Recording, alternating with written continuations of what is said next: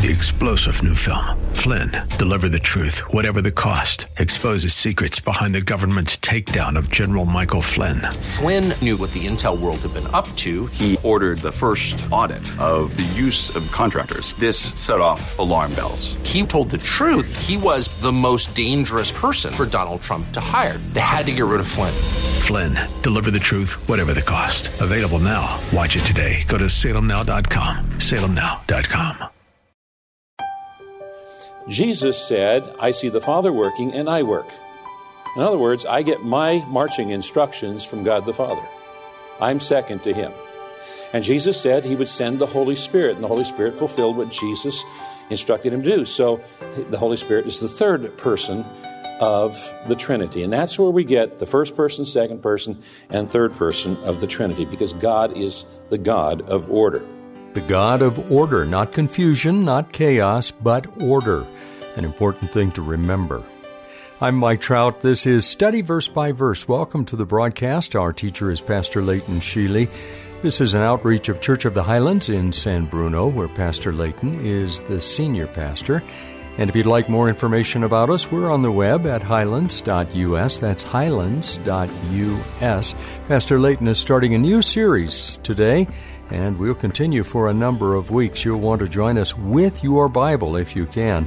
The content, I promise, will be very rich. He's in the book of John, and uh, he'll pick up with a prologue in just a moment. When you go to the website, again, highlands.us, make sure you click on the contact link and let us know that you listen. That's highlands.us. Here's Pastor Leighton.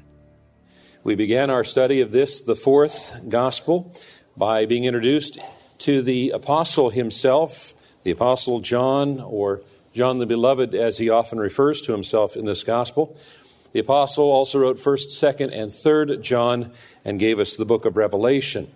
He began his relationship with Jesus as a young man in his early 20s. He's the only apostle that we know of that lived well into his old age, probably into his 80s, maybe his 90s. He was probably in his 70s when he wrote this gospel, and his wisdom and insight is evident throughout. Let's begin our time with a few minutes of review. The reinforcement and repetition is good for those who were here with us last week because we're getting started on this uh, study together, and the synopsis will help get people oriented who are just joining us for the first time today. We're glad you're here. You're most welcome. We're excited about looking at what God has in this book in the weeks and months to come. Uh, the first 18 verses of the Gospel of John constitute a prologue where he introduces some of the things he will expound upon later in the Gospel. He begins with the words In the beginning was the Word, and the Word was with God, and the Word was God. It says, In the beginning was the Word. The word translates the Greek word logos, which we recognize as talking about Jesus, but the initial readers did not. In fact, John did not connect logos with Jesus until verse 14 and thereafter. Now, he chose the, uh, the Logos because it was a word that was familiar to both people from Jewish as well as non Jewish descent. At first, the Christian church was exclusively Jewish. Jesus was Jewish, all of the 12 apostles were Jewish. Um, all of the first converts were Jewish. It's not until Acts chapter 10, Acts is the book that records for us the history of the early church. Acts chapter 10 that the first evangelistic sermon is preached specifically to a non Jewish family, the family of Cornelius. And uh, by chapter 15, we find that the church leaders are having to get together because there are so many non Jewish believers that are coming into the faith that they have to figure out how to welcome them and integrate them. And then, according to Barclay, only 30 years after Jesus' life, death, and resurrection, the non Jewish believers uh, outnumbered the Jewish believers in the church 100,000 to 1. Now, non Jewish people recognize the Logos as the intelligence that brought order out of chaos and was the force behind creation. Now, when I say the force, sometimes that'll trigger a memory of Star Wars fame.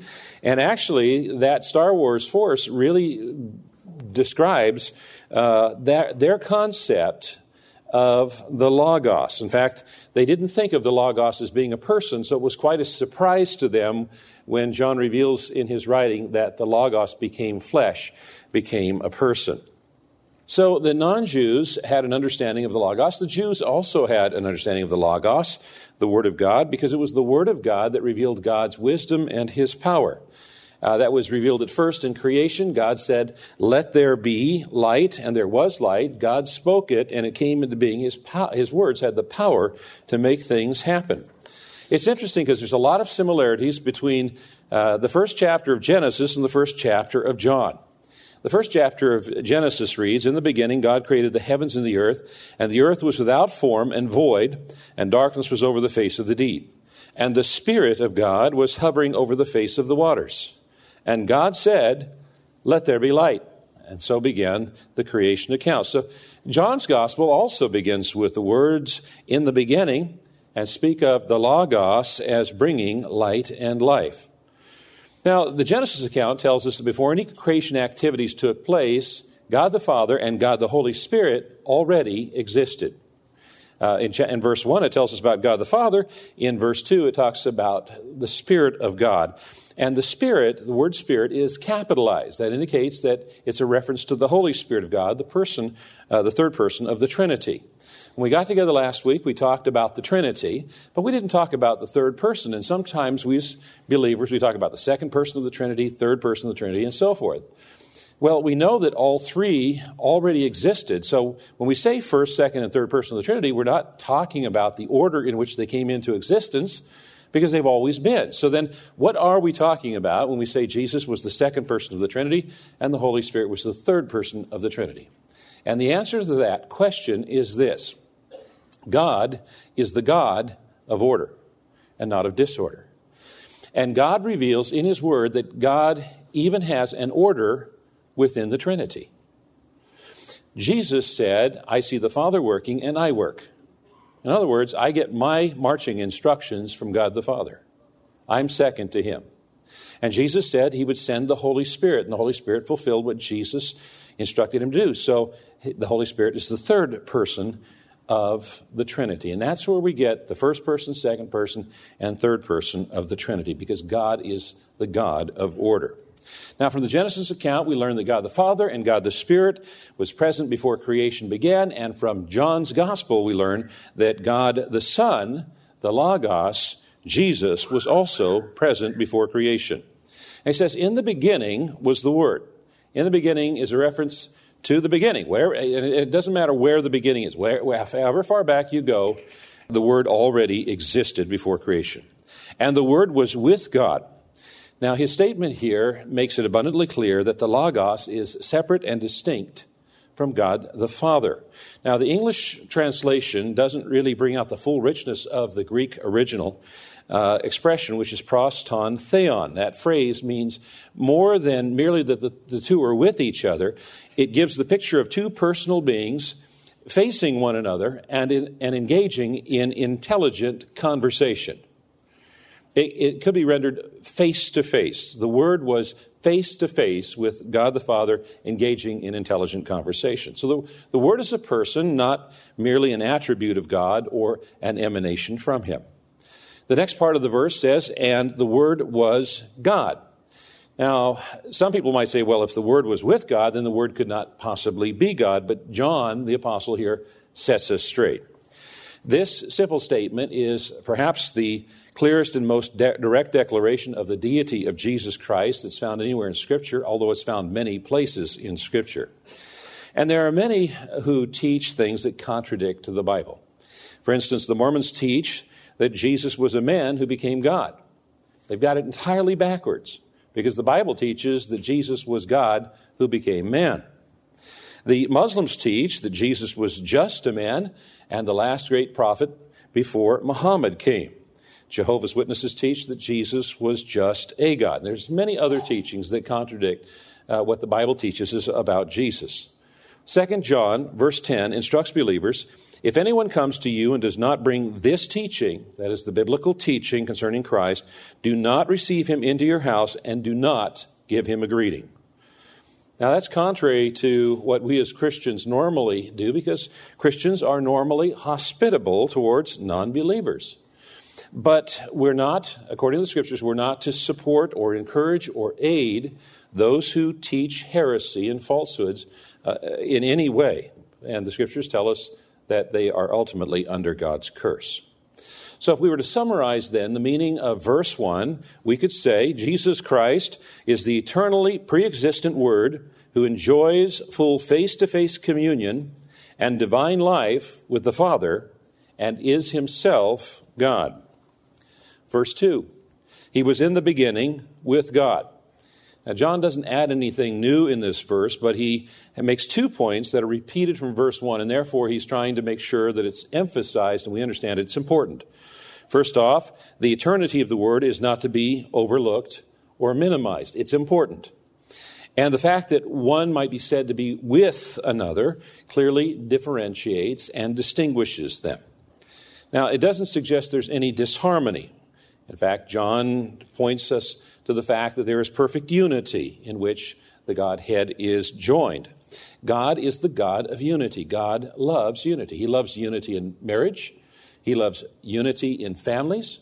He loves unity in churches. He loves unity in community. God is the God of unity.